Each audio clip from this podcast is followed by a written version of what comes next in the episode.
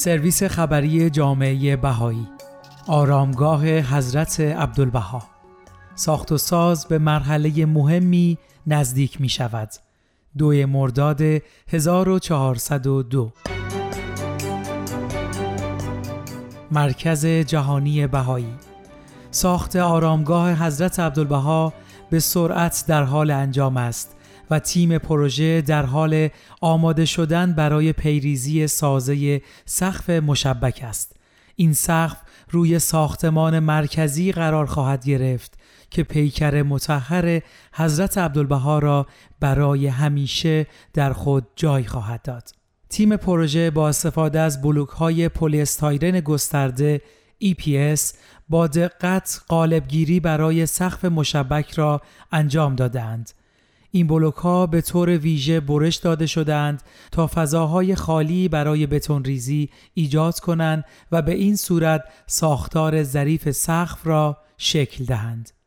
ساختار منحصر به فرد سقف از یک صفحه مسطح بلند تشکیل شده است و به همین جهت ضروری است که بتون ریزی یک بار انجام شود. تیم پروژه برای تکمیل کار باید به طور مداوم بیش از 48 ساعت کار کنند.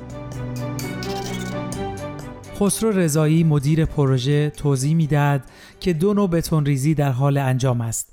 بتون خاکستری استاندارد و بتون سفید با کیفیت بالاتر و ترتیب بتون ریزی این دو باید به دقت هماهنگ شود.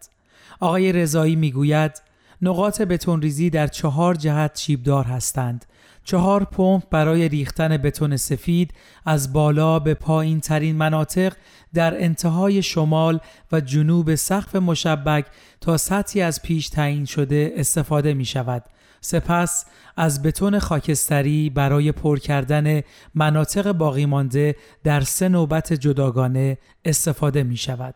بسیار مهم است که در هر مرحله ترتیب دقیق رعایت شود و این مستلزم برنامه ریزی جزئی است تا اطمینان حاصل شود که مراحل کاملا در هماهنگی جلو می روند.